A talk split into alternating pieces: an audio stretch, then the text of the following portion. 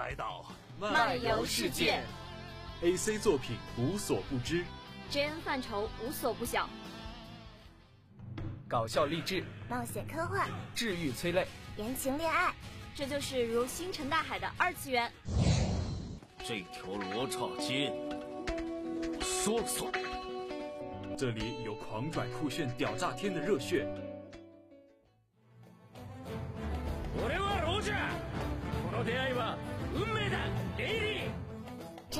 有经久不衰的动漫情怀，这里有山海皆可移的爱情故事。海水千山，你愿意陪我一起看吗？这里还有永不磨灭的游戏之魂，让我们在这里做回最中二的漫游少年。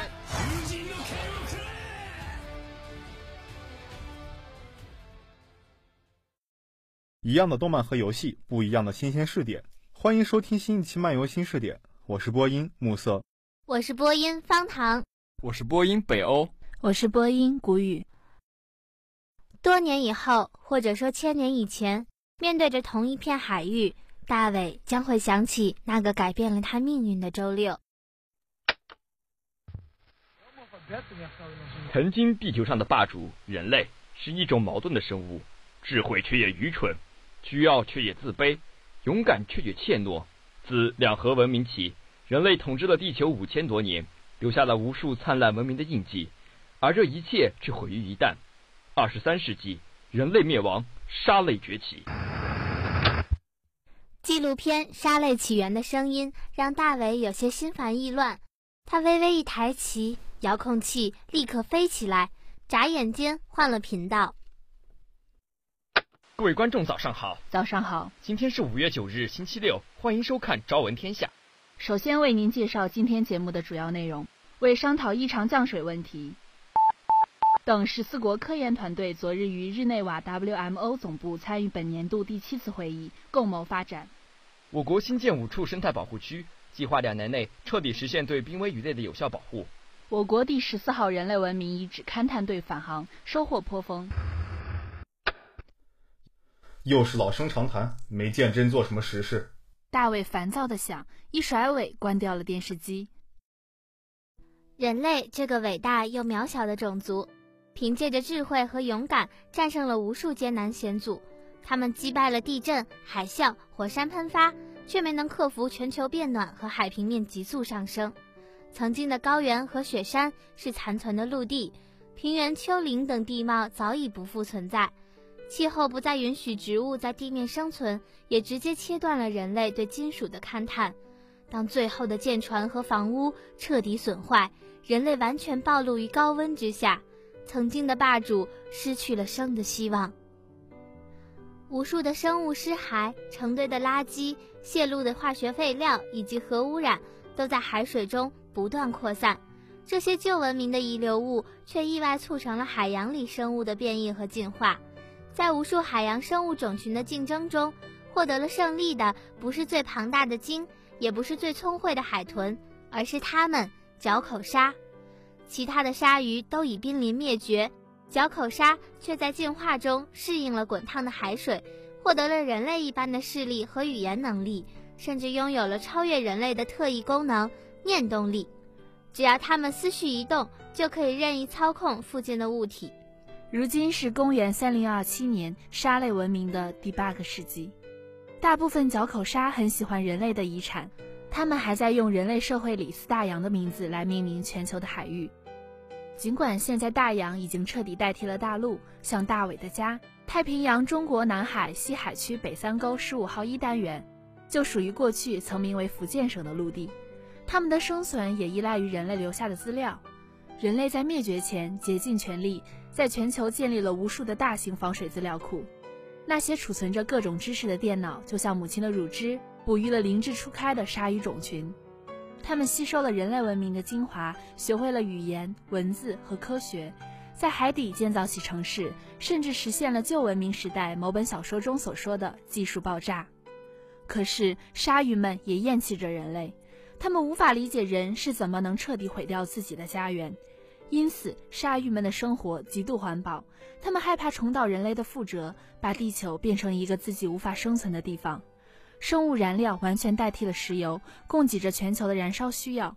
人类的文明社会里，由于需要大量的水，生物燃料极为昂贵。而在三十一世纪的世界，水却是最不缺少的东西。在如此背景下，环境科学成为了三十一世纪鲨鱼社会最热门的大学专业，就好比二十一世纪的计算机科学和金融学。环保协会也无疑是各大学里最受追捧的社团之一。二十一岁的大伟就是本地某985大学环境科学与工程专业的大三学生兼环保协会社员。今天是他在决定专心考研复习退社前最后的实践活动，参加本地最大的企业开放日活动。活动就这么一次了，迟到可影响不好。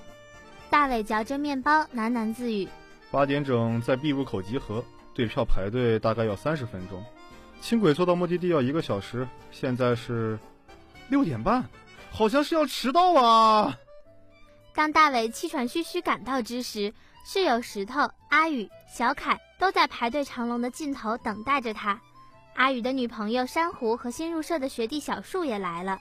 然后是漫长的排队时光。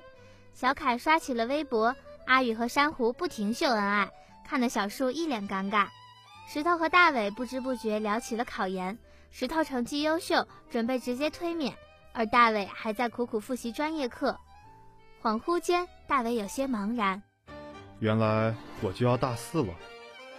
接下来一年，等着他的是实习、考研和毕业，然后研究生的生活又将是本科的重复：实习、考博和毕业。这样不断循环的日常有意义吗？大卫无聊的想。排了一个多小时的队，终于进入了大楼内。成员们四散开来，大卫百无聊赖地游来游去。回过神来，他看见了讲解员，就随着沙群一起跟着继续向前游。到了生物工作区，讲解员开始讲述该企业资助国家动物保护，尤其是针对大青鲨、鲸鲨等保护所获得的成就。如今的角口鲨看来，它们就相当于人类眼中的猿猴和猩猩，同源但低劣。大伟其实有点触动，他一直很喜欢生物学，他喜欢看旧文明时代的动物世界，也喜欢看各式有关生物的纪录片。他憧憬着那些动植物保护者，那些去青藏高原阻止盗猎藏羚羊的人，那些跋山涉水去保护雨林和湿地的人，那些一直坚持着没有买卖就没有杀害的人。大伟从小的梦想就是做一名生物学家，最后却还是选择了大众较好的环境学。环境科学是父亲决定的专业，大伟的母亲早亡，十年来都是父亲独自把他带大。父亲本就是一名环境工程师，专门治理污水，他理所当然地认为儿子应该继承他的事业，对大伟的抗拒感到十分不解。大伟为此和父亲吵过无数次架，但是现实就是这样俗套。大伟高二暑假时，父亲在工作过程中意外被漩涡黑洞吸入，从此再无音讯。大伟迫于无奈，开始了到处打零工养活自己的日子，时不时就要旷课工作。但是他依旧热爱学习，几乎每一天都在挑灯夜读。这样撑过了一年，大伟的高考成绩还不错。最后，他填了本地大学的环境专业，一来方便随时回去收拾家里老房子，二来实现父亲一生的心愿，尽管这不是他所喜欢的。渐渐。大伟就快忘掉了曾经显得离经叛道的生物梦。不知不觉间，动物保护的介绍结束了。大伟准备扭头离开之时，变故陡生，头顶的灯管突然摇摇欲坠，有一些甚至瞬间爆裂。明灭间，大伟看见身旁一头漂亮的小母鲨倒下了，鲜血四溅。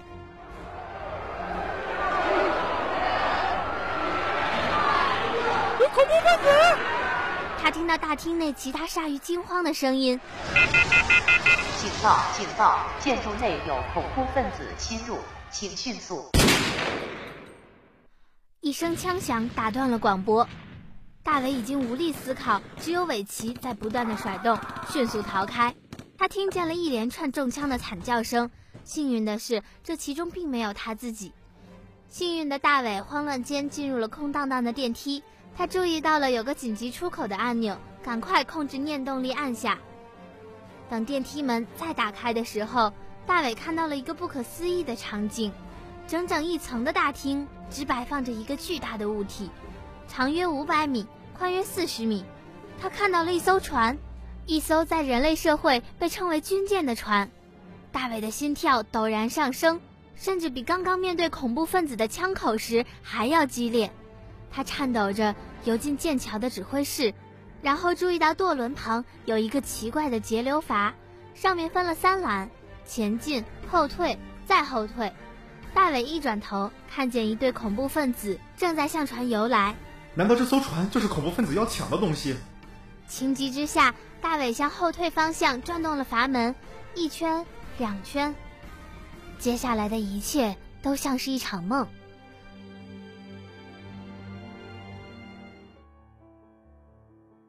大伟被某种不知名的力量牢牢禁锢住，动弹不得。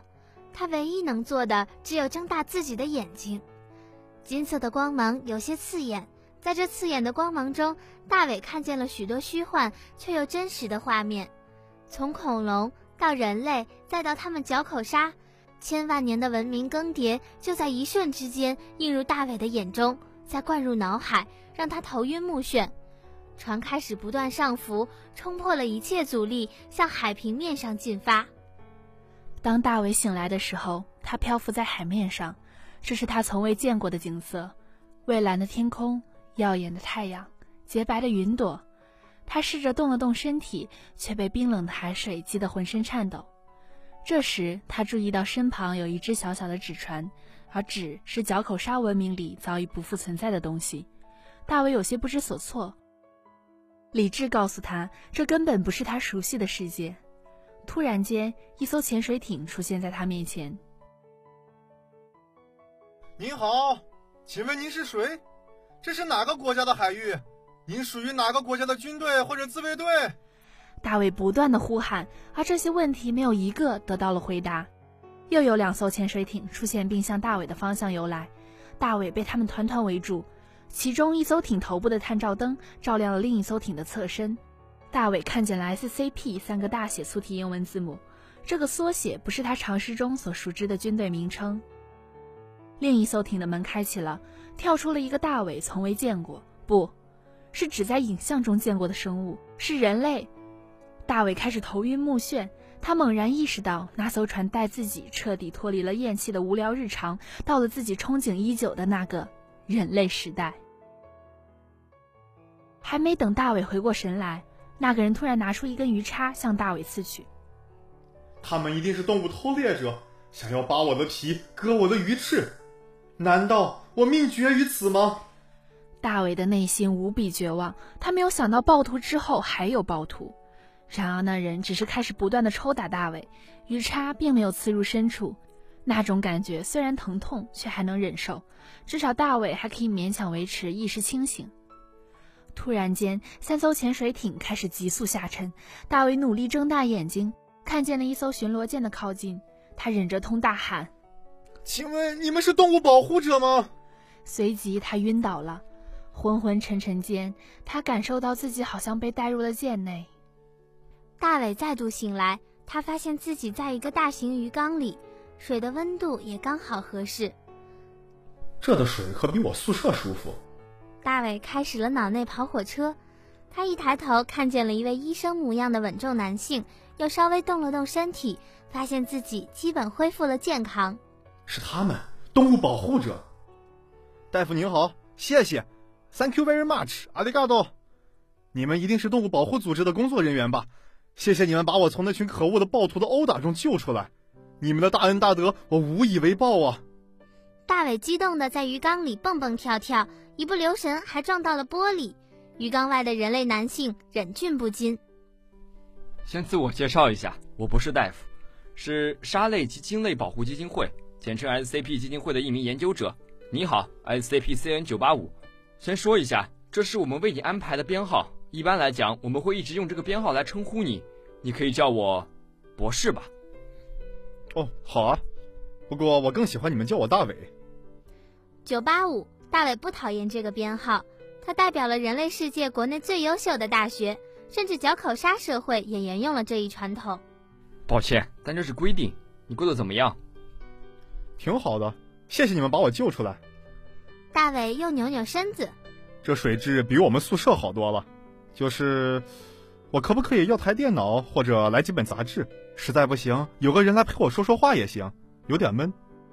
好了好了，这些我会向上级报告的。那么我先要问你几个问题：你来自哪里？呃，太平洋中国南海西海区北三沟十五号一单元。博士打断了大卫。够了，不用这么详细。你是一条护士鲨，对吧？是啊，学名角口鲨。哎，我跟您说啊，我高中生物学的特好，我差点……咱们可以先说正事儿吗？你身边的护士鲨有没有你这样的能力，使用语言和隔空移物？语言能力啊，我跟您讲，睡我下铺那哥们英语特好，大一就过六级了。这个下铺说的是石头。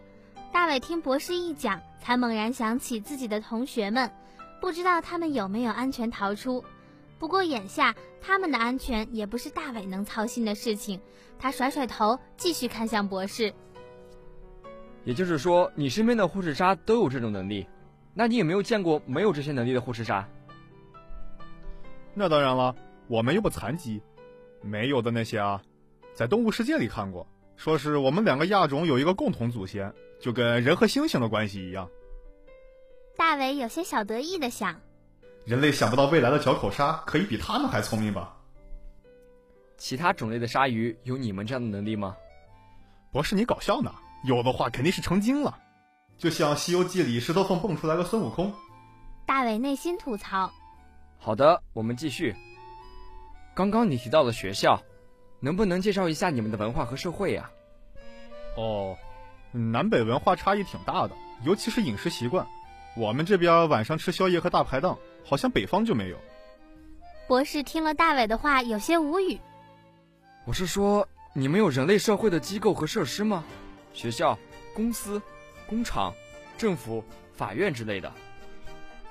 有啊，我们可是大城市，呃，就没有工厂，因为污染环境，都迁到外海了。大伟想起了已经消失了四年的父亲，心情有些低落。他强打精神，希望博士没有听出他语气中的迟疑。过了几天，博士给他带来了一台防水电脑，他装载了许多游戏和小说、视频，却拒绝了他浏览互联网的请求。但大伟也很满足了。当他真实接触了人类的文明结晶，才发觉角口鲨对人的模仿是多么粗浅而低劣。进化没有让角口鲨意识到人性为何物，就像旧时代的鲨鱼只知道捕食一样。三十一世纪的角口鲨心里也只有科学。大伟沉浸于人类的情感表达中无法自拔，他开始觉得自己本就应该属于二十一世纪。就这样，每天看看小说，玩玩游戏，日子过得很滋润。几周之后，博士又来了，他先和大伟简单聊了聊天，然后进入了主题。能说说来这之前你都在干什么吗？还能干啥呀？就上课、自习、准备考研呗。你平时都和什么人交往？还有什么人？老师、同学、同宿舍的，关系都还凑合。大伟突然惊醒，他意识到自己的生活有多无趣，社交圈有多窄小。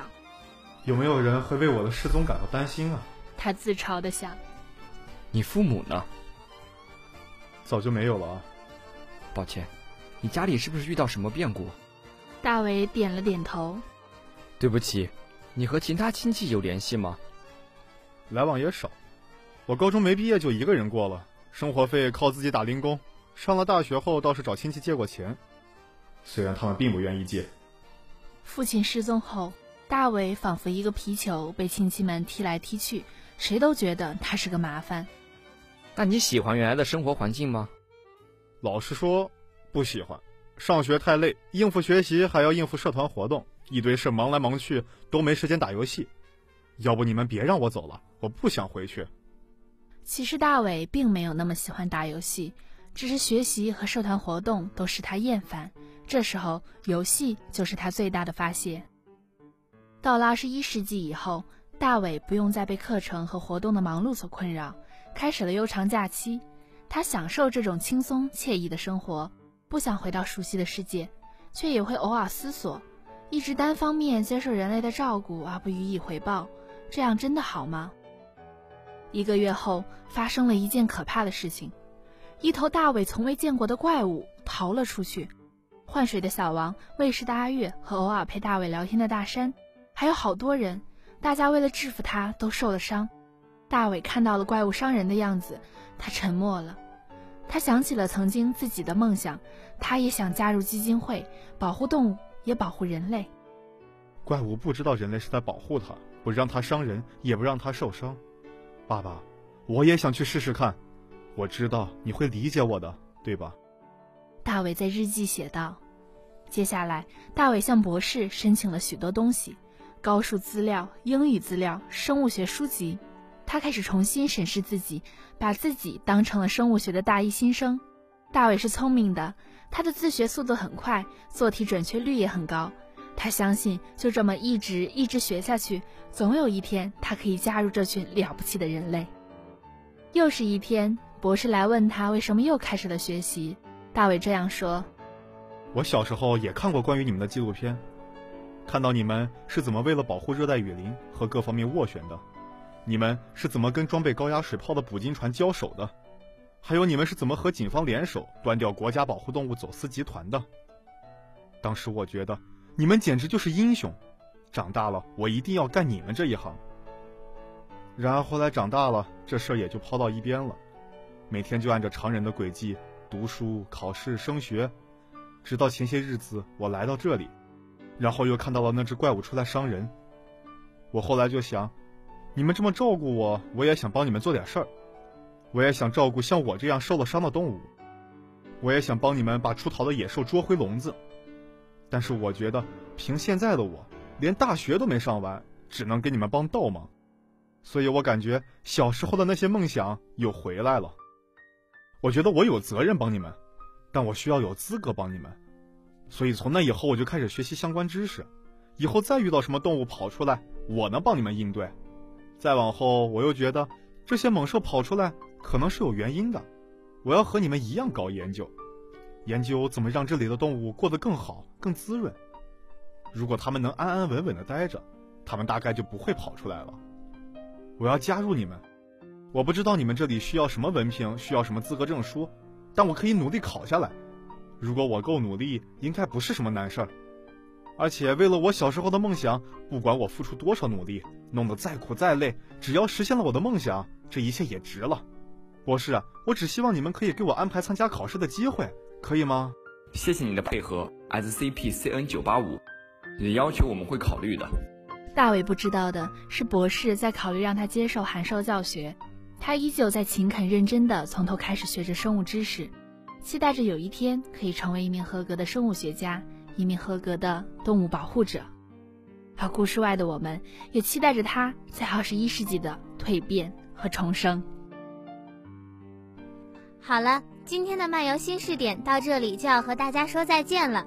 感谢编辑雨冠，感谢导播水起，我是播音方糖，我是播音北欧，我是播音谷雨。我是播音暮色，那我们下期再见，拜拜，拜拜。